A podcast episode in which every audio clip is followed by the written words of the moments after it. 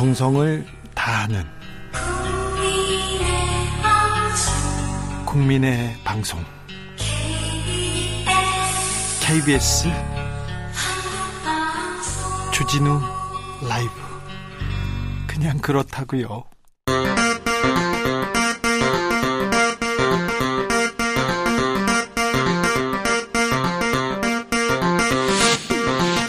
주진우 라이브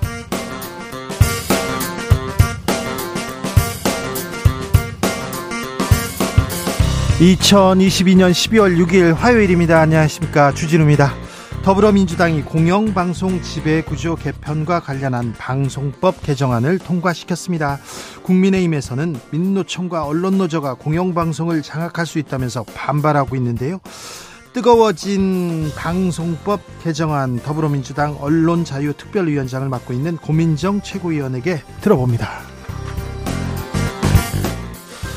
국민의힘에서는 차기 전당대회를 앞두고 한동훈 차출설 계속 나옵니다. 피어 오릅니다. 한 장관은 정말 수도권과 MZ 세대들의 대표 주자일까요? 과연 그럴까요? 정치 발전소 장현장에서 오늘부터 심차게 시동 걸어서 분석해보고 토론해 보겠습니다.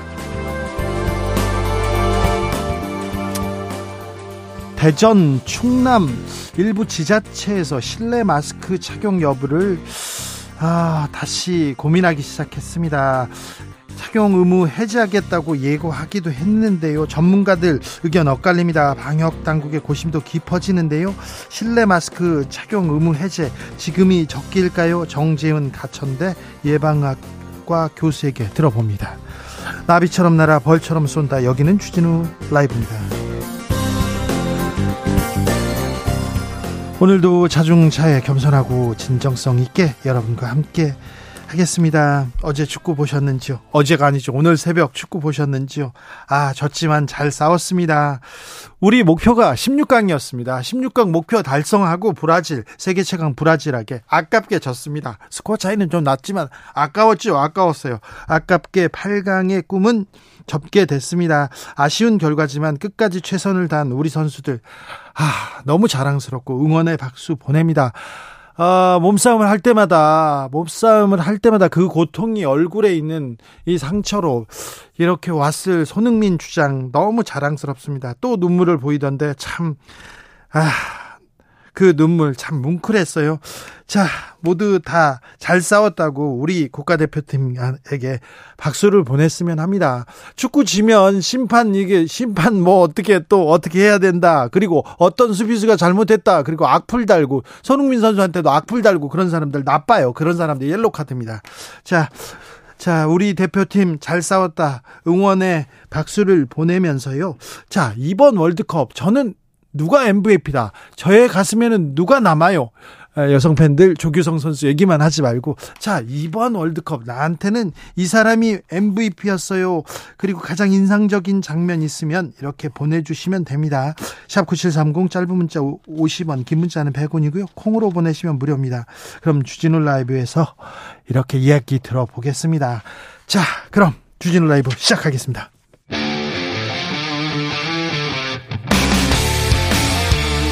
탐사보도 외길 인생 20년. 주 기자가 제일 싫어하는 것은?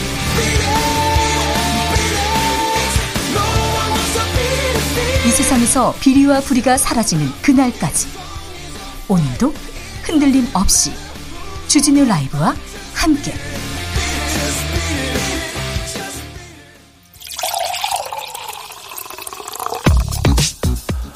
진짜 중요한 뉴스만 쭉 뽑아냈습니다. 주스. 정상근 기자 어서 오세요. 안녕하십니까? 자, 대한민국 축구 대표팀 아, 여정은 여기서 멈추게 됐습니다. 네, 세계 랭킹 1위의 벽이 조금 높았습니다. 네, 조금 우리, 높더라고요, 조금. 네. 우리 축구 대표팀 2022 카타르 월드컵 16강전에서 브라질을 만나 1대 4로 패배했습니다. 네. 어, 전반 7분 만에 비니시우스 주니어로 선수에게 선취골을 빼앗겼고요. 네, 전반 12분 페널티킥을 네이마르 선수가 성공시켰습니다. 아이고 이게 좀 뼈 아팠습니다. 이 히샬리송 선수의 발을 잠깐 터치했는데 이걸 페널티킥을 주지 않았어도 됐는데 아, 안타까웠어요. 네, 이 전반 29분 히샬리송 선수 그리고 전반 36분 루카프 선수의 골로 0대 4로 점수가 벌어졌습니다. 네. 아, 우리 대표팀 후반에 대대적인 반격에 돌입했는데요. 후반 31분 백승호 선수가 왼발 중거리 슛으로 브라질의 골망을 흔들었습니다. 네. 아, 그리고 추가 골은 나오지 않았고요. 경기가 그대로 마무리가 됐습니다. 우리의 월드컵 여정은 여기서 끝났습니다. 하지만 아, 우리가 대한민국의 축구를 했습니다. 세계 수준의 벽에도 그렇게 차이가 남, 많이 나지 않는다. 이런 생각해가지고 자랑스러웠습니다. 월드컵 여정 끝났고요. 벤트 감독도 우리가 이제 헤어진다고요? 네, 어, 한국 사상 두 번째 원정 월드컵 16강이라는 역사를 쓴 파울로 벤투 대표팀 감독이 4년 4개월 만에 지휘봉을 내려놓습니다. 최고 최장 기간 외국 감독입니다. 네, 벤투 감독 오늘 경기 후 가진 기자회견에서 한국 대표팀 감독직 재계약을 안 하기로 했다 이렇게 밝혔는데요. 네. 벤트 감독은 선수들과 축구협회 회장에게 결정을 말했다라면서 결정은 이미 지난 9월에 이뤄졌다라고 전했습니다. 일본도 16강전에서 탈락했습니다. 네, 크로아티아와 맞붙었는데요. 예. 이 전반 43분 일본의 마에다 선수가 선취골을 넣었습니다만 후반 10분 이 크로아티아의 이반 페리시치 선수에게 동점골을 허용했습니다. 손흥민 선수 동료인데요. 손흥민 선수 백업입니다. 후보입니다. 히샬리 선수도 손흥민 선수의 후보입니다. 팀에서는. 네, 어, 전후반 90분 일본과 크로아티아 무승부로 마무리했고요. 승부차기까지 갔는데요. 네. 어, 일본에서 세 선수가 승부차기에 실패를 하면서 네. 승부차기 3대 1로 크로아티아가 8강에 네, 진출했습니다. 승부차기에 들어가니까 그 선수들 발이 얼었는지 네. 참 좀 못 차더라고요. 음, 월드컵은 계속됩니다. 계속됩니다. 다만 우리의 여정이 여기에서 끝나는 건데 뭐 우리 월드컵 선수 말고 다른 월드컵 팀도 이렇게 보고 어, 응원하면 좋겠습니다. 2803님 태극전사 화이팅입니다. 너무 멋졌어요. 고생했습니다. 5622님 월드컵 때문에 며칠 동안 행복했어요. 모든 선수들 다 감사하고 수고하셨습니다. 감사합니다. 이런 얘기 많이 합니다. 특별히 여성 팬들 아 축구 선수들하고 결혼하겠다고 계속 얘기하는데 네. 김진수 선수는 결혼해서 애가 있는데 계속 김진수 선수하고 결혼하고 싶다고 조규성 선수는 지금 한 천만 분 천만 대 1입니다. 그러니까 그것도 좀 고민해 주시기 바랍니다. 아, 외국에서도 지금 계속 잘생겼다고 합니다. 아, 어제 중요한 영장실질심사가 있었습니다. 이임재 전 용산경찰서장 구속영장 기각됐네요. 네, 이태원 참사 당시 현장 총괄 책임자로 이 부실 대응 의혹이 제기된 이임재 전 서울 용산경찰서장에 대한 구속영장이 법원에서 기각됐습니다. 예, 법원은 증거인멸과 도망할 우려에 대한 구속 사유와 상당성을 인정하기 어렵다라고 밝혔는데요. 네. 이 범죄 혐의가 소명되지 못했다는 의미라고 언론은 해석했습니다. 자, 이태원 참사 유족들이 국민의힘 의원들 면담 요청했어요. 그런데 거절당했다고요? 네, 이태원 참사 사망자 87명의 유족들이 구성한 12구 이태원 참사 유가족 협의회 준비 모임이 오늘 성명을 냈는데요. 네. 어, 지난달 30일 야당뿐 아니라 여당에도 면담을 요청했고 이 같은 날 국정조사 특별위원회 여당 간사인 이만희 의원실이 면담 요청서를 수신한 사실도 확인했다라고 밝혔습니다. 그런데요. 어, 이 얘기가 왜 나왔냐면 그 앞서 국민의힘 측에서 이태원 참사 유가족들과의 간담회에 참석을 하지 않았었는데 국민의힘 이만희 의원은 어, 여야 간의 합의 없이 야당의 일방적인 강행으로 희생자 유족 면담이 이뤄졌다 이렇게 말한 바 있기 때문입니다. 어, 그러자 유족들이 유가족들의 요청을 알았으면서 변명하고 있다라고 비판했습니다. 아, 네. 저희가 좀 이 얘기는 좀 시간을 갖고 이야기 나눠봐야 될 것 같습니다. 화물연대 파업은 어떻게 되고 있습니까? 정부 아직도 강경 기조 이어갑니까? 네, 오늘은 한덕수 국무총리가 이 화물연대 집단 운송 거부 관련해서 불법에 타협하지 않고 법과 원칙에 따라 단호하게 대처해 나갈 것이다라고 밝혔습니다. 알겠습니다. 이제 총리까지 나섰군요. 민노총 총파업 돌입했죠. 네, 민주노총이 오늘 전국 15곳에서 이 파업을 지지하는 대규모 집회를 개최했습니다.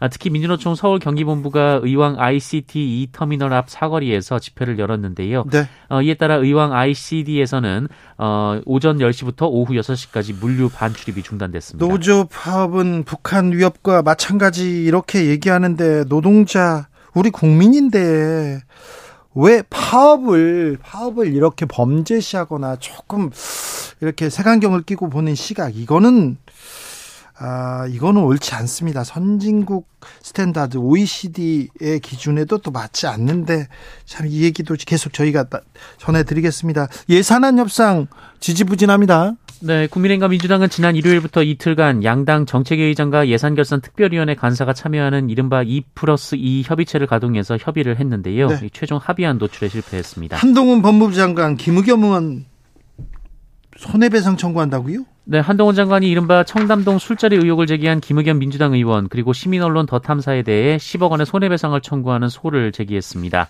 어, 또한 이들을 정보통신망법 위반 명예훼손 혐의로 검, 경찰에 형사 고소도 했는데요. 앞서 보수단체가 김의겸 의원 등을 이미 고발한 상태이기 때문에 네. 경찰은 수사에 착수한 상황입니다. 김의겸 의원은 고발, 음, 뭐 유감 표명했는데 고 손해배상 고발 아, 손해배상 청구까지 갈, 가야 될까요? 법무부 장관인데 아무튼 민주당 이 덧탐사라는 유튜버하고 이렇게 같이 고발을 했어요. 음, 저희가 시간을 갖고 자세히 어, 뉴스 전하겠습니다. 대통령실에서 김종대 전 의원 고발할 방침이라고요? 네, 대통령실은 오늘 이 새 정부 출범 전에 이 대통령 관절을 물색하는 과정에 어, 이른바 천공으로 알려진 역술인이 관여했다는 의혹을 제기한 김종대 전 정의당 의원을 형사 고발하기로 했다라고 밝혔습니다. 어, 김종대 전 의원은 관저 후보지에 김용현 대통령 경호 처장과 천공이 동행했다 이렇게 주장했는데요. 네. 어, 김용현 처장은 그런 적 없다라고 했기 때문에 어, 이것이 허위사실 유포라는 것이 대통령실 입장입니다. 그래서 고발한다고요? 김어준 씨 방송인 김어준 씨도 같이 고발한다고 하는데 고발하는지 좀 지켜보겠습니다. 음, 협상은 안 하고 고발은 지금 계속 이어지고 있네요. 오늘 최태원 전 SK 회장 음, 이혼 소송 진행됐죠? 네, 최태현 SK그룹 회장과 이 노소영 아트센터 나비 관장 간의 이혼 소송이 마무리됐습니다. 네, 서울 가정법원은 오늘 노소영 관장의 청구를 일부 받아들여서 이 최태현 회장이 노소영 관장에게 666억 원을 지급하라라고 판결했습니다. 어, 재산 분할분이 665억 원이고요. 위자료는 1억 원입니다. 네. 아, 재판부는 각각 현금으로 지급하라라고 명령했습니다. 어, 그리고 이 최태원 회장이 보유한 SK 주식회사 주식 현물을 분할해달라라는 노세영 관장의 청구는 받아들여지지 않았습니다. 네. 어, 이에 따라 이번 판결로 SK그룹의 지배구조가 바뀌지는 않을 것으로 보입니다. SK그룹 생각하면 유공 생각하시죠? 네, 대한석유공사. 그리고 SK텔레콤 생각나시죠? 여기는 한국이동통신. 그러니까, 아, 정부의 국가의 알짜 사업을 SK가 인수합병하면서 큰 재벌이 됐죠. 그때 노소영 씨의 아버지인 노태우 전 대통령의 입김이 작용했다는 건 뭐 모든 국민들이 압니다. 그래서 SK가 이렇게 성장했는데 아, 중간에 중간에 노소영 씨와 최태원 회장은 사이가 좋지 않았습니다. 최태원 회장은 어, 미국에서 만난 여성과 또 아이를 낳고 그렇게 같이 살았죠. 손 이혼 소송을 이거 뭐 몇 년을 끌었는데 아, 몇 년을 끌었는데 아마 미국에서 재판이 있었으면 몇 조 원대 재산 분할이 있었을 텐데 우리는 666억 원 그리고 위자료 1억 원이었습니다. 아, 많은 생각 하시는 분들이 있을 텐데 왜 재벌들은 이렇게 재판을 하면 재벌들이 아, 재판에서 좀 유리한 결과가 나올까 이렇게 생각하는 분도 있다는 것 좀 생각해 주십시오 판사님들 부탁드리겠습니다. 음, 코로나 상황 어떻습니까? 네, 오늘 코로나19 신규 확진자 수가 어제보다 3.5배 크게 늘었습니다. 어, 총 7만 7,604명이었는데요. 아, 줄지 않아요. 계속 많이 나옵니다. 네, 83일 만에 가장 많은 확진자 수이기도 합니다. 네. 위중증 환자 443명입니다. 네. 이 얘기는 잠시 후에 저희가 자세히 다룹니다. 정상근 기자 감사합니다. 고맙습니다. 카타르 월드컵 차 너무 행복했습니다. 우리 국가대표 너무 자랑스러웠습니다. 제가 뽑은 MVP는요. 0978님. 음, 우리 대표팀 정말 대단했습니다. 세계 최강 브라질을 후반전에서는 1대 0으로 이겼잖아요. 아우, 좋은 지적하셨네요. 그렇죠. 잘했네. 네. 아, 이 포인트에 좀 집중했어야 되는데 전반이 중요한가요? 후반전 잘했으면 된 겁니다. 0147님, 포르투갈전에 총알처럼 달려가던 손흥민 선수 최고의 장면 아닐까요? 미안하다고 울던데 미안할 것 없고 정말 행복했다고 말하고 싶습니다. 아, 앞으로 2026년 북중미 월드컵 새로운 빌드업 나가야죠. 그렇죠. 그렇죠. 아, 그때 가장 완벽한 플레이였죠. 아름다운 플레이였습니다. 아, 손흥민 선수 질주 얘기를 계속합니다.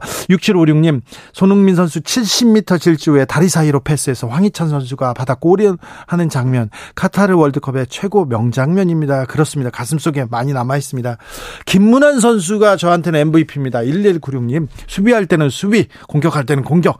어, 가장 많이 뛰고요. 꾸준히 다 하는 모습 감동이었습니다. 그렇죠. 1404님, 황인범 선수 최고 최고예요. 정말 진심을 다해서 뛰는 모습 뭉클했습니다. 감동 주셨어요. 황규봉님, 황희찬 선수가 포르투갈전에 나올 수 있었던 것은 하루 종일 자신에게 자신의 다리 땀 흘리면서 마사지 해준 의료진 덕분이라고 하더군요.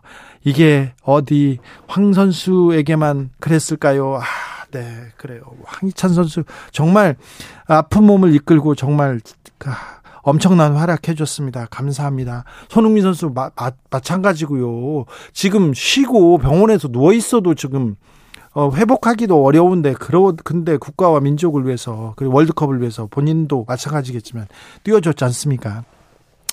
5858님께서는 저는요 이번 월드컵 통해서 희망을 갖게 됐습니다. 어떤 희망이요? 제일 어린 이강인 그리고 헤딩의 달인 조규성 등 26명 선수 모두 화이팅입니다. 그렇죠. 아, 세대 교체 이렇게 자연스럽게 이렇게 이루어집니다. 3170님 모든 선수들 다 잘했지만 그래도 저는 벤투 감독님이 VIP였습니다. 아, 네. 벤투 감독님 어, 고생하셨어요. 잘하셨습니다. 감사합니다. 1253님 MVP는요. 붉은 악마 응원단 그리고 우리 국민들입니다. 다들 수고하셨습니다. 그렇죠. 우리 국민들의 이 길을 다 모아가지고 카타르로 보내서 우리 선수들 더 뛰지 않았나 이렇게 생각합니다. 아, 2384님 그라운드를 누빈 모든 선수들 감사하고 제 눈에는 뛰지 못했지만 후보 선수들에게 진정한 박수 보내고 싶습니다. 그렇죠. 그 선수들이 거기에 있기 때문에 같이 훈련해 주었기 때문에 아, 우리 선수들 이렇게 잘 뛸 수 있었습니다. 그리고 코칭 스태프들, 그리고 협회, 아, 모든 분들한테 감사하다고 얘기하고 싶습니다. 82년이었나요? 86년에, 아, 그, 서울, 서울 아시안 게임이 있었는데 그 전에 뉴델리 아시안 게임 때까지만 해도 어, 선수들이 선전을 하거나 금메달을 따면 제가 뭐 한 것이 있습니까? 저는 한 것이 아무도 아무것도 없고요. 다 각하가 하셨습니다. 그런 인터뷰였는데 요즘은 그런 생각은 안 하겠죠. 네. 그냥 그렇다고요. 주진우 라이브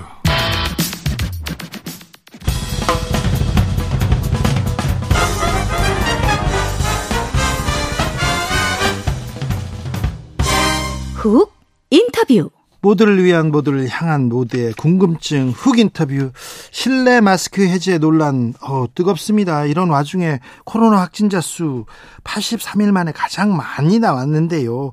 실내 마스크 착용 논란 어떻게 정리해야 될까요? 한번 물어보겠습니다. 정재훈 가천대 교수 교수님 안녕하세요. 네, 안녕하세요. 네. 지금 코로나 확산세 어떻게 보고 있습니까? 어떤 상황입니까? 네, 최대 7만 명째 확진자가 4주째 이어지고 있는데요. 지금 유행의 소폭 등락은 있겠지만 이번 재유행도 안정세에 접어들었다라고 봐도 될 정도라고 생각을 합니다. 문제는 장기적으로 봐서 예측의 불확실성이 커진다라는 측면인데요. 새로운 변이주가 우세종이 된다거나 아니면 면역이 지속적으로 감소할 경우에는 장기적으로 재유행이 반복적으로 올 가능성이 높다고 생각을 합니다. 네. 어, 코로나도 무서운데요. 독감 그리고 감기로 고생하는 사람 많습니다. 저도 하, 몇 주째 아팠어요. 네, 지금은 인플루엔자가 동시에 유행할 트윈데믹에 대한 우려가 커지고 있는데요. 하지만 인플루엔자가 실질적으로 많이 검출되고 있지는 않습니다. 오히려 다른 호흡기 바이러스들이 검출이 많이 되는 추세인데요. 네. 문제는 인플루엔자와 코로나19 다른 호흡기 바이러스 감염을 증상만으로는 구별하기가 매우 어렵다라는 측면이 있거든요. 네. 그래서 고위험군들은 꼭 진단 검사를 받으시는 게 매우 중요하다라고 설명을 드리고 있습니다. 네. 검사를 많이 안 받습니까? 어, 검사에 대한 것들은 어떻게 보면 당연한 이야기인데요. 네. 우리나라에서는 감염자 중에서 그래도 확진자로 확인되는 비율이 가장 높은 국가 중에 하나이고요. 예. 하지만 최근에는 코로나에 한 번 걸려보신 분들도 있고 네. 진단검사나 격리가 불편하다고 여기시는 분들이 있기 때문에 네. 지속적으로 감염자 중에서 확진자로 드러나는 비율은 떨어지고 있다라고 볼 수 있습니다. 네. 브라질의 네이마르 선수가 기침하고 열이 있었는데요. 어제 경기에 나왔더라고요. 그거 검사했어야 되는데 이게 옐로 카드라도 줘야 되는데 교수님. 네, 그런 것도 진단 검사와 격리에 따르는 비용이 더 크기 때문에 검사를 안 받는 것이거든요. 네. 장기적으로 본다라면 검사를 받았을 때 받을 수 있는 이익이 시민들도 커져야지만 네. 장기적으로 지속 가능한 진단 검사 정책이 되겠죠. 아 그렇겠네요. 네. 아 또 네. 우문현답이라고 네, 이상한 질문에 잘 대답해 주셔서 감사합니다. 최근에요 대전시 충청남도 일부 지자체에서 실내 마스크 해제하겠다 이제 이렇게 발표했는데 전문가가 보시기에 이 조치 어떻게 생각됩니까? 어, 저는 일단 첫 번째 강조드리고 싶은 부분이 있는데요. 실내 마스크 착용 의무가 해제된다라고 하더라도 이게 당장 마스크를 벗자거나 아니면 네. 마스크가 의미가 없다라는 것이 아니라는 점인데요. 네. 의무화 해제를 찬성하는 쪽이나 반대 입장에서도 마치 당장 마스크를 전면적으로 벗는다라고 이해를 하고 있는데 네. 다른 나라들은 그렇지가 않거든요. 아 그래요? 대중교통이나 의료시설이나 요양원 등에서는 법적인 의무가 유지가 되는 국가들이 더 많다라고 볼 수 있습니다. 그리고 이런 지자체 단위에서 이런 이야기들이 나오는 것도 전 두 가지 문제가 있다고 생각을 하는데요. 네. 첫 번째는 이제 지자체가 개별적으로 접근하는 게 사회적인 합의나 논의가 필요한 사안을 지나치게 단순화해서 정치적인 쟁점으로 비춰지게 할 가능성이 있다라는 게 큰 문제라고 생각을 하고요. 예. 분명히 마스크 착용 의무화의 해제에는 전문가나 사회나 당국의 합의가 필요한 사안이거든요. 네. 그러니까 거기에 대한 문제를 하나 지적하고 싶고요. 두 예. 번째는 어, 지금 12월 15일이라는 기한을 지정을 하게 됐는데요. 이렇게 예. 급격하게 진행을 하게 되면 의무화 조정에 따른 보완 대책을 마련할 시간이 부족하거든요. 네. 우리나라도 사회적 거리두기를 총 4번 정도에 걸쳐서 나눠서 완화를 했었고 네. 점진적으로 접근을 해왔었는데 어떤 시설에서는 의무화를 유지를 해야 되고 다른 보완 대책이 있는지가 논의될 시간이 필요한데 이런 시간들을 주지 않는다는 점이 조금 아쉽다고 생각을 합니다. 네. 마스크 착용 법적 의무에서 의학적인 권고로 전환되어야 한다 이런 주장이 있는데 어, 저도 그 부분에 있어서는 동의를 하는데요. 네. 지금의 방역 정책이라고 하는 게 지속 가능해야 된다라는 전제가 있거든요. 예. 그래서 국민들의 참여를 유도할 수 있는 정책이 되어야 되고 그러려면은 강제적인 행정력보다는 국민들이 왜 이걸 참여하셔야 되는지에 대한 이해가 선행이 되어야 되거든요. 네. 그래서 실내 마스크 착용 의무 같은 경우에도 마스크를 쓰지 않으면 처벌받는 것이 아니라 네. 왜 이런 장소에서 마스크를 꼭 쓰셔야 되는지에 대한 이해만 있다라면 네. 오히려 더 오랫동안 잘 유지가 될 수 있는 정책이라고 생각을 합니다. 실내 마스크 벗게 되면요. 안 그래도 지금 코로나라 코로나하고 독감이 유행하고 있는데 더 유행이 좀 가속화되지 않을까 이런 걱정도 됩니다. 어, 저는 그 부분에 대해서는 그렇게까지 크게 걱정하고 있지는 않습니다. 첫 번째가 실외 마스크 착용 의무가 해제가 된 지 거의 6개월이 지났거든요. 예, 예. 하지만 지금도 밖에 나가 보시면 마스크를 시민들께서 잘 착용하고 계시죠. 거의 쓰죠. 다시 또 많이 씁니다. 네, 그래서 실내 마스크 착용 의무화에 조정이 있다라고 하더라도 마스크 네. 착용률이 많이 떨어지지 않을 것이다라는 점이 하나가 있고요. 예. 그다음에 두 번째는 지금의 마스크 착용 의무화의 조정이 대부분은 식당이나 카페나 민간 사업장에 국한이 될 가능성이 높은데 네. 국민들께서 불합리를 느끼시는 지점이 저는 분명히 있다고 생각을 하거든요. 네. 예를 들어서 식당 이용하실 때 계산대를 지나갈 때는 마스크 쓰고 계시다가 네. 식사하실 때는 벗고 예. 화장실 가실 때는 쓰고 이런 식의 패턴들이 반복이 되면서 네. 이 정책이 불합리하다라고 국민들이 느끼고 계시는 거거든요. 아, 그렇죠. 네, 네. 그래서 그 부분에 대해서 해소를 해드린다면 오히려 다른 시설에 있어서의 착용은 더 도움이 되지 않을까라고도 생각을 합니다. 아, 그래요. 맞아요. 저도 그렇게 하는데 다른 분들도 다 그렇게 생각하겠죠. 아, 우리 국민들이 이렇게 강제하지 않고 이렇게 했으면 좋겠어요. 얘기 하면 또 잘 따를 거예요. 네, 국민들께서 굉장히 방역 정책에 잘 참여해 주고 계시기 때문에 저도 어느 정도 왜 이런 조정이 있는지만 충분히 이해가 되신다라면 네. 정책의 수능도는 굉장히 좋을 것으로 예상을 하고 있습니다. 네. 어, 교수님 목소리 너무 호감입니다. 이렇게 얘기하셨는데 교수님 혹시 결혼하셨어요? 아, 네, 결혼했습니다. 네, 네, 아이들도 알겠습니다. 있습니다. 아, 네. 네, 결혼했다고 합니다. 죄송합니다. 저 교수님 앞으로 코로나는 어떤 양상으로 이렇게 진행될까요? 어, 지금 상황이 굉장히 답답하게 느껴지잖아요. 네. 확진자가 확 감소하지도 않고 그리고 여러 가지 정책으로 논란도 있고요. 그런데 네. 지금 상황도 올해 3월 달이랑 비교해 보면 정말 많이 좋아지신 거거든요. 아, 그래요? 그래서 이런 상황들 3월 달만 하면 사회적 거리두기가 존재하는 상황이었고 아, 네. 하루에 확진자가 수십만 명 정도 나오는 상황이었잖아요. 그렇죠, 그렇죠. 그래서 그것보다는 계속해서 좋아지고 있어서 네. 좋아지는 것을 확 체감하기는 어렵지만 장기적인 관점으로 본다라면 점진적으로 개선이 되는 그런 상황들이 반복이 될 거라고 보고요. 네. 한 3년 정도 는 이런 상황들이 지루하게 반복되지 않을까 저는 예상을 하고 있습니다. 네. 그런데 사회적 거리두기 해제 이후에도 우리 어, 정상적인 생활 하고 있고 잘 하고 있지요. 네, 사회적 거리두기에 따른 우려들도 많이 있었지만 실질적으로 델타 변이 때까지만 해도 사회적 거리두기가 확진자를 줄이는 실질적인 효과가 있었거든요. 네. 하지만 오미크론 대유행 때의 결과를 보면 사회적 거리두기보다는 바이러스의 전파력 자체가 워낙 높기 때문에 이런 것들이 방역 정책에 있어서 극적인 영향을 준다라고 보기는 조금 어려울 것 같습니다. 네. 방역 당국에서 백신 접종하라 이렇게 계속 권고하고 있는데 요새는 좀 많이 안 맞는 것 같아요. 맞는 게 좋습니까? 아, 저는 백신 접종이 꼭 필요하다라고 생각을 하는데요. 그리고 특히 지금 이가 백신 접종이 진행이 되고 있는데 이 이가 백신은 BA45나 BA1이 함유가 되어 있거든요. 그래서 지금 유행하고 있는 변이 바이러스와 백신의 구성 성분이 일치하는 상황입니다. 네. 그래서 예전 백신은 감염 예방 효과가 오랫동안 지속되는 것을 기대하기가 어려웠지만 지금은 감염 예방 효과까지도 어느 정도 기대할 수 있는 상황이거든요. 예. 그리고 이제 전 세계적으로 활용되고 있어서 안전성에 대한 증명도 되어 있기 때문에 저는 접종을 꼭 고민해 보시라고 말씀을 드리겠습니다. 알겠습니다. 접종 권고하고 아, 추천하고 있습니다. 꼭 고민해 보셔야 됩니다. 아, 최근에 음, 중증 코로나 바이러스는 사람의 뇌를 노화시킨다 이런 연구 결과도 나왔던데 어떻습니까?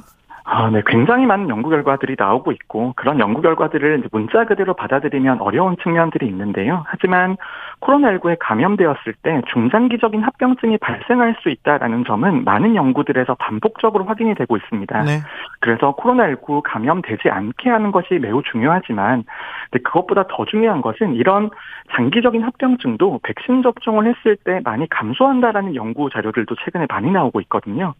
접종을 하게 되면 감염 예방이나 중증 예방 말고도 이런 합병증이나 후유증을 줄여준다라는 측면에서도 백신 접종이 강조가 되고 있습니다. 네.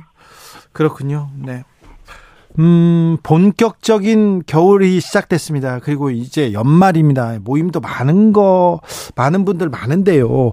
어떻게 이 연말, 이 겨울을 보내야 됩니까, 교수님? 아, 네. 저 항상 이렇게 마지막에 질문을 해주시면 똑같은 말씀을 드리는데요. 네. 지난 3년 동안 너무나 잘 참여를 해주셨기 때문에 그리고 어떻게 하셔야 되는지 국민들도 잘 알고 계실 거라고 생각을 합니다. 그래서 앞으로는 주의보다 저희가 전문가나 당국의 입장에서 어떤 것들을 해드릴 수 있을지를 더 고민해야 되는 시점이라고 생각을 하고요. 예. 그리고 일상회복을 위한 많은 전제 조건들이 이미 만족된 상황이기 때문에 네. 국민들은 간단한 방역 수칙에 더해서 일상을 유지하시는 게 가장 좋아 보입니다. 네. 마스크 쓰는 거는 효과가 있죠? 네, 마스크 쓰는 것이 코로나19뿐만이 아니라 다른 네. 호흡기 바이러스 감염이나 미세먼지에 대한 영향을 줄여준다는 측면에서도 매우 중요한 수단입니다. 아, 맞아요. 맞아요. 저는 얼굴도 가리고 싶거든요. 그래서 마스크 쓰고 있습니다. 오늘 말씀 감사합니다. 네, 감사합니다. 아, 교수님 너무 감사했습니다. 정재훈 가천대 교수였습니다. 교통정보센터 다녀오겠습니다. 김민희 씨.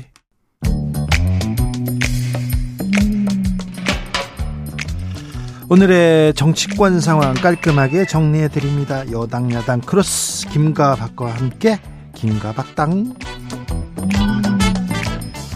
여야 최고의 파트너 조합입니다. 주진우 라이브 공식 여야 대변인 두 분 모시겠습니다. 박성준 더불어민주당 의원 어서 오세요. 예, 안녕하세요. 네, 더불어민주당 아, 이재명 대표 취임 100일을 맞았습니다. 예, 예. 네, 100일 맞이 아, 평가 부탁드리겠습니다. 좀 냉정하게. 이재명 당대표가 이제 당선되실 때 네.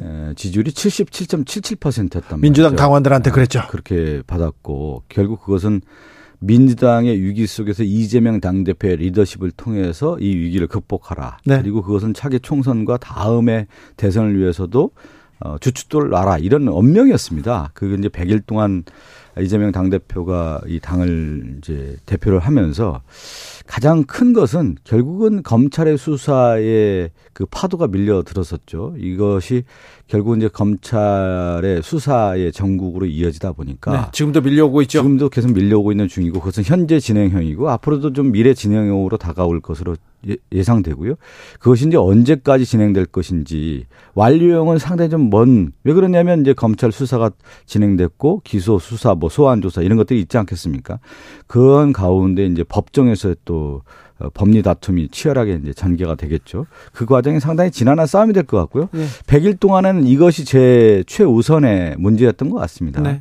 근데 이제 이재명 당대표는 이 수사 정국과도 어 싸우면서 민생 문제에 대해서 특히 이제 경제 위기에 대한 대응으로서 여러 가지 이제 정책들 민생 회복을 위한 노력들을 계속 해왔다고 좀 볼 수가 네, 있겠죠. 네, 계속 예. 해왔는데 이 사법 리스크 검찰에서 계속 나오는 뉴스들 때문에 많이 좀 가렸어요. 아쉬운 점이 있을 거 아니에요, 100일. 아니 예상이 돼 있었죠. 왜 그러냐면 윤석열 그 정권이 들어서면서 검찰의 수사가 이재명 당대표뿐만 아니라 이제 전 정부에 대한 수사가 이어질 것이다. 그것이 초기에 국정 운영에 대한 준비가 덜 돼 있기 때문에 가장 잘할 수 있는 게 뭐냐 이제 수사라고 하는 부분으로 치우쳐서 올 것이다 이렇게 예상이 됐는데 그 예상대로 왔습니다. 아니, 그러니까 예상대로 네. 했는데 네. 예상대로 왔는데 음. 검찰의 강공 드라이브가 계속 민주당 이재명 대표 주변으로 왔는데 그래서 취임 100일 네, 좀 아쉬운 점 없습니까?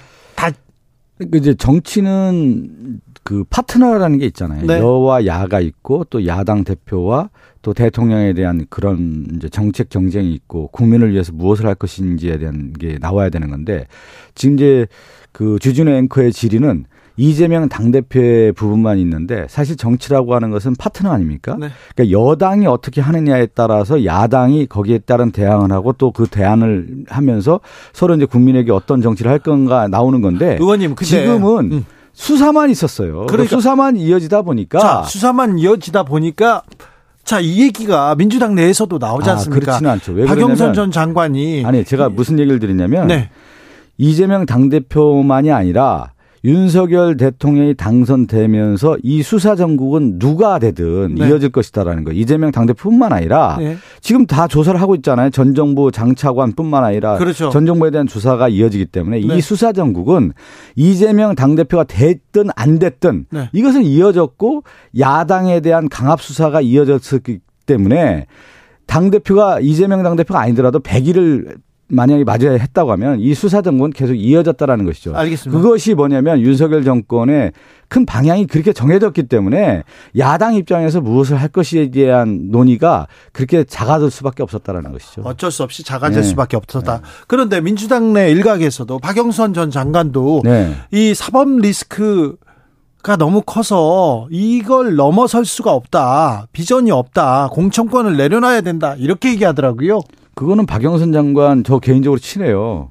저도 잘 알고 있는데 요즘 이제 박영선 장관님이 인터뷰를 통해서 여러 얘기 나누는데 네. 거기에 대해서는 전 동의하지 않습니다. 그래요. 네, 네. 네. 제가 더 언급한다는 것은 좀 부적절한 것 같아서 네. 박 장관님의 의견에 대해서는 동의하지 않습니다. 아 근데 아무튼 음. 이재명 대표 아쉬운 점 얘기하라고 했더니 아쉬운 점을 얘기 할 수가 없나요? 아니 뭐냐면 이제 정당 내에서의 가장 중요한 것은 네. 당 대표 리더십이라고 하는 부분이 있지 않습니까? 네. 근데 리더십은 저는 잘 뿌리 내리고 있고요. 네. 어, 당 대표가 가야 할 방향, 민생 문제에 대한 부분과 정치에 네. 대한 방향은 저는 맞다고 보는데. 그런데요. 결국 이제 주와 종이 있거든요. 네. 정치의 주가 있는데 이 주가 누가 끌고 가느냐가 가장 중요해요. 근데 집권당의 대통령과 집권당의 어떤 방향과 정책을 가지고 가느냐가 더 중요한데 네. 이 대통령과 집권당은 저 국민의힘은 수사만 하는 거예요. 전 정부 지금 찍어내기만 하고 있기 때문에 네. 이게 주가 되는 건데 어떻게 야당이 또 다른 대안을 제시할 수 있겠습니까? 네. 그게 더 그 관점에서 바라봐야지 이재명 당대표의 100일에 대한 부분을 뭐 부족한 것이 이게 아니라는 거예요. 제가 주의 주된 논점의 초점은 네. 대통령과 국민의힘이 정책 우선순위가 있느냐예요. 제가 볼 때. 정책 네. 우선순위도 없고 정책 입법도 없고 그런 가운데 수사만 이어진 가운데 정치가 실종될 수밖에 없는 환경이 됐다. 이런 말씀 드립니다. 아니 정치가 실종됐는데 네. 그래도 민주당은 어, 비전을 준다, 미래를 준다. 그렇게 해도 음. 또 국민들한테 설득할 수도 있었잖아요. 그것은 미래를 줄 수 있는 방향으로 우리가 끌고 갔는데 네. 가장 중요한 초점은 수사로 이어지다 보니까 그 수사의 모든 정치가 함몰된 것이죠. 네. 그렇게 7개월 동안 대통령의 리더십을 이렇게 만들어진 거죠. 알겠습니다. 제가 네 김행 국민의힘 비대위원 대신해서 지금 네. 박성준 의원한테 네. 지금 어, 민주당은 취임 이재명 대표 취임 100일 동안 뭘 잘했냐 아쉽다 계속 제가 물어봤습니다.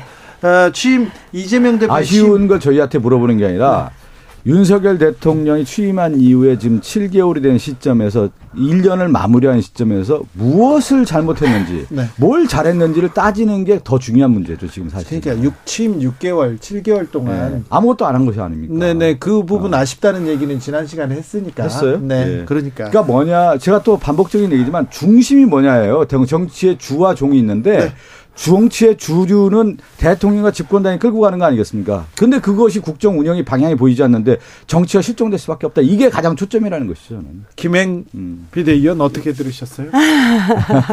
정치의 주종 그러니까 정부 네. 여당 대통령이 너무 못해가지고 네. 너무 검찰 전국으로 몰아 몰아대니까 네. 어쩔 수가 없었다 이렇게 얘기합니다. 네. 네. 정치적 뭐 주종이 있겠어요. 그렇지만 이제 집권 여당이니까 국정 운영에 네. 어, 가장 큰 책임이 있죠. 있죠, 특히 있죠. 이제 대통령이 네. 어, 대통령 집권제니까 참 그 우리 당이 아주 대통령이 신승을 했지 않았습니까? 네. 그러니까 출발부터 쉽지는 않았어요. 이제는 좀 어, 많이 자리를 잡고 네. 대통령의 지지율이 40%에 이제 육박하지 않습니까? 이제 서서히 저희 당도 안정을 좀 찾아가고 그 법과 원칙에 따른 우리 그 정부를 분명하게 세우는 것 같습니다. 저는 안정기에 들어가 있다고 보지 않아요. 대통령 리더십이. 가장 중요한 것은 국민의 신뢰라고 하는 부분인데 저는 신뢰에 쌓여 있는 지지율이 아니고 일시적인 부분이기 때문에 네. 결국 이제 추세로 봐야 되는데 대통령의 지지율이라고 하는 것은 결국 바닥에서 기는 지지율이란 말이죠. 거기에서 몇 퍼센트 올라가는 게 무슨 의미가 있겠습니까? 네. 국민의 신뢰를 주지 않는 지지율이라고 하는 것은 허상에 불과한 것이죠. 김행 비대위원, 네. 이재명 대표, 네. 민주당 대표로 취임 100일 네. 어떻게 보셨어요? 그 100일이라는 상징적인 숫자가 있지 않습니까? 네. 많은 분들이 기대를 했어요. 어떤 말씀을 하실까? 네. 기자회견도 못 하잖아요. 왜냐하면 기자회견 하면 많은 이제 기자들이 이재명의 지금 한 여덟 가지 아홉 가지 사법 관련된 여러 가지 범죄 혐의들이 있지 않습니까? 그것에 대한 질문이 쏟아질 텐데 그래서 저는 못했다고 봐요. 기자회견은 그래서 못했다고요? 네, 저는 그렇게 봐요. 그렇지가 않고 지금 보면은 국정의 전반적인 이제 실정이 있다 보니까 이제 그 지금 국민의힘에서는 이재명 당대표 이제 법적 문제를 가지고 계속 얘기하는데 지금 드러나고 있잖아요.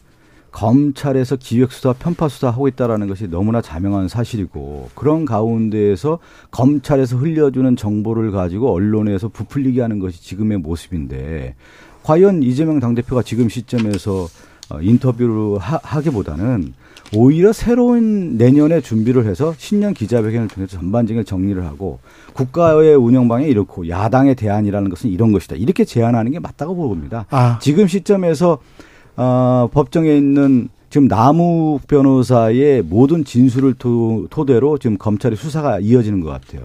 근데 남욱 변호사의 진술이라는 것이 스, 스로 지금 자기 부정을 하고 있잖아요.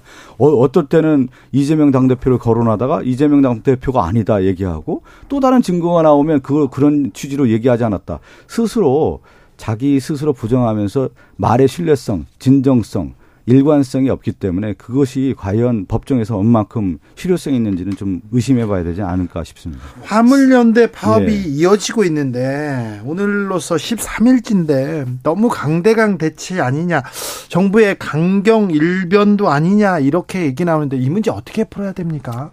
어, 윤석열 정부와 우리 당은 법과 원칙에 따라서 할 것입니다. 그래서 어, 지금 여러 가지 그 불법적인 노동쟁이들이 일어나고 있지 않습니까? 이것에 대해서 강경하게 대처할 것이고요.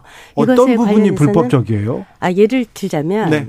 예를 들자면 그 이제 그 일몰제 예? 3년 유예하는 얘기 중에 갑자기 이것을 연구하자 이런 식으로 반칙을 하더니 뭐 알다시피 여러 가지 폭력적인 쟁의도 있었죠. 뭐 반대편에서 오는 비노조 화물차에 대해서 쇠구슬을 던진다든가 뭐 라이터를 던진다든가 또 어 그 영업을 방해하고 또 운행을 하겠다는 비노조 측 그 노사 개입을 해서 아, 또 노노 간의 갈등도 일으키고 등등의 불법적인 행위들이 많이 일어나고 있거든요.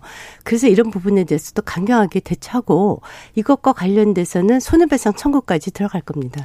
그뭐 지금 김행 위원께서 뭐 손해배상까지 얘기하는데 제가 제가 이제 80년대 학교를 다니는데 지금 텔레비전에서 나오는 대통령의 언어를 보면은 뭐 불법, 폭력, 손해배상 뭐 노동자의 파업을 북한의 핵 문제, 위협과 마찬가지다. 이런 용어를 보면은 전두환 전 대통령 당시에 쓰던 용어들이 계속 등장하는 느낌이란 말이에요. 그러니까 제가 무슨 말씀드리냐면 지금 21세기의 대한민국의 유상이라는 것은 세계 10대 강국에 맞는 노동 정책이라는 것은 이런 것이다. 대한민국의 노동 정책이라는 것은. 그러면 윤석열 대통령이 국민에게 얘기하는 거예요. 우리의 노동 정책은 이런 것이다라고 하는 것을 발표해 주고 그 다음에 6월에부터 화물연대와의 협상이 있었던 거 아니겠습니까? 그 과정에 대한 것들도 공개해주고, 그러면 그만큼 정부가 노력했는지도 알려주고, 그러면서 좀 선진 모델로 가서 노동 정책을 해야 되는데, 모든 것이 저는 강압 정책으로만 가다 보니까, 네. 과연 대통령의 노동 정책이 있는 것인지, 아니, 너 대통령만이 아니에요. 그, 그 윤석열 정부를 얘기하는 것이죠. 좀, 좀 세련된 정치를 못 하느냐. 왜 이렇게 퇴행적 정치를 하는지를 잘 모르겠다. 그리고 저는 가장 큰 문제를 이런, 이런 인식이 문제라고 봐요. 지금 화물연대 파업을 북한의 핵 위협과 마찬가지다라는 용어를 쓰는 것은 저는 적절하지 않다고 봐요. 뭐냐면 국가 안보의 문제에 북한 핵 문제와 핵 문제와 노동자의 생권, 생존 인권 문제 아니겠습니까? 네. 안전 문제 아니겠어요? 이런 문제를 노동 정책에 대한 문제를 가지고 국내 문제를 가야 되는 것이지 네. 국내 문제를 국제 문제, 북한 문제와 연결시키는 이런 사고는 파업을 북한의 핵 네. 위협과 네. 마찬가지라고 얘기한 윤 대통령의 발언에 대해서는 좀 지적이 있습니다. 그만큼 지금 민노총의 불법 노동쟁이 투쟁이 위험하다는 겁니다. 국가는 안보와 경제 두 축으로 움직입니다. 북핵의 위험성은 말할 나위도 없고요. 어, 지난 정부에서 그 특히 이재명 어, 당 대표까지도 지금 북한 송군과 관련된 여러 가지 의혹까지 나오고 있는 상황이에요. 그것에 대해서도 그건 김의겸원조차도 얘기를 했어요. 북한은 뭐를 송금했는지 쌍방울과 관련해서 도대체 북한에 뭘 줬는지 그것부터 좀 밝혔으면 좋겠고요. 네. 또 하나 경제 축이 어, 또 하나 축이 경제 아닙니까? 단 열흘간에 지금 파업으로 인한 손실 경제가 3조 4, 300억 정도 돼요. 누계로 추산하면 더 많은 이제 저기가 나올 겁니다. 손실액이 이렇게 국가적 손실이 일어나고 운 운송이라는 것이 그 국가의 그 혈액 같은 거 아닙니까? 그것이 네. 동맥 경화로 꽉 막히게 해서 네. 국민을 볼모로 또 그야말로 뭐 이재명 대통령 입만 열면 민생 하시는데 민생을 볼모로 네. 이렇게 불법적인 파업 행위를 하면서 어떻게 안보와 경제가 국가의 양대 축이 아니겠어요? 그래서 이것은 북한 핵 못지않게 정말 위험한 국가적 위해 요소다라고 저희는 생각하고요.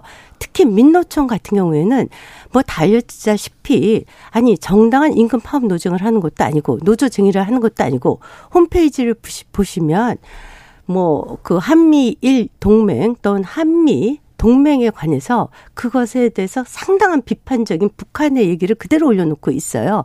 이런 정치적 파업을 한다는 것이 도대체 이 시대에 맞는 것인지 그러니까 MZ 세대들 노조원들이 다 지금 탈퇴를 하는 거거든요. 국민들도 따라주지 않고요.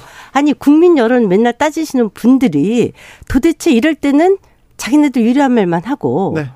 그렇지 않습니까? 노조가 정치적 견해를 갖는 게 잘못된 겁니까? 그것을 정치 파업 투쟁으로 가져가면 안 되죠. 아니, 정치적 견내 가질 수 있습니다. 북측의 주장과 동일한 주장을 하고 있으니 그들의 정체성이 의심스럽다는 그러니까 뭐냐면 겁니다. 이런 거죠. 정치라고 하는 경우가 꼭 우적을 구분하는 데서 출발하는 겁니까? 저는 화물연대에 대한 이런 파업의 문제를 적으로 보고 생각하는 거예요. 국민이라고 생각하지 않는 출발해서 지금 이 문제를 접근하는 거예요. 그러니까 대통령이라든가 정부는 온 국민이라는 생각을 가지고 그들이 무엇을 생각하는지, 그들의 아픔이 무엇인지를 따지면서 접근해야 되는 건데 지금 출발 자체가 적이에요, 적. 너희는 상대할 상, 상대할 존재가 아니다. 너는 이미 적이다. 라고 하는 규정을 짓고 출발하다 보니까 제가 한 말씀만 좀 정말 제가 웃기, 네, 웃긴다고 생각해요. 2003년도에 노무현 대통령이 화물연대 때 그때 군 대체 인력까지 투입할 것을 검토했고요. 당시에 민정수석이 그 유명한 전 대통령 문재인 전 대통령이었어요. 그때 2004년도에 이 명령제를 만들었죠. 운행 예, 운행 명령제. 네. 그러면은 지금 그러면 민주당은 노무현 전 대통령과 문재인 전 대통령도 부인하는 겁니까? 아, 그때 왜 그거 만드셨어요? 제가 말씀드리는 이유를 네. 잘 들어보세요. 그냥 그 우리가 국민인데 적을 네. 너무 아니, 적으로 하지 말고 그러니까 만들어요? 아니 뭐냐면 네.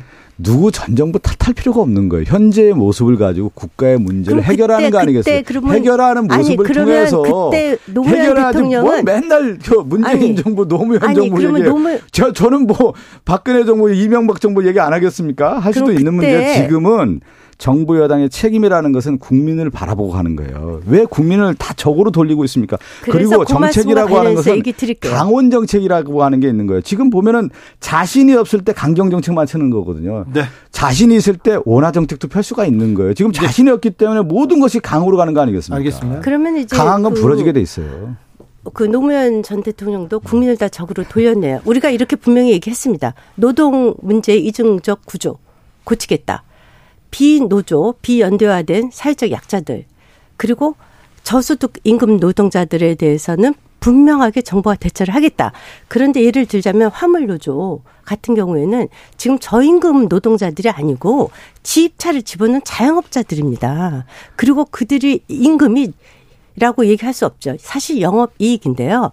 모든 비용을 다 제외하고 그 화물차가 한 2억쯤 된다고 해요. 그것에 대한 분납금, 매달 붙는 분납금, 보험금, 휘발유료, 심지어는 핸드폰료, 또 영업과 관련돼서 필요한 그 영업 비용까지 네. 다 제외하고 350에서 500 정도를 가져가요. 그들을 그들에게 대해서 그들이 영구적인 임금 보존을 요구하기 때문에 그렇게 하면은 그것은 국가 경제에 따라서 얼마든지 가변적이라는 얘기를 하는 거거든요. 아니, 350에서 550을 가져가는데 귀족 노조라고 얘기하기는 좀 그렇죠. 아니죠. 보세요. 아니 제가 말씀드릴게요. 아니, 영업이익. 위원님. 네.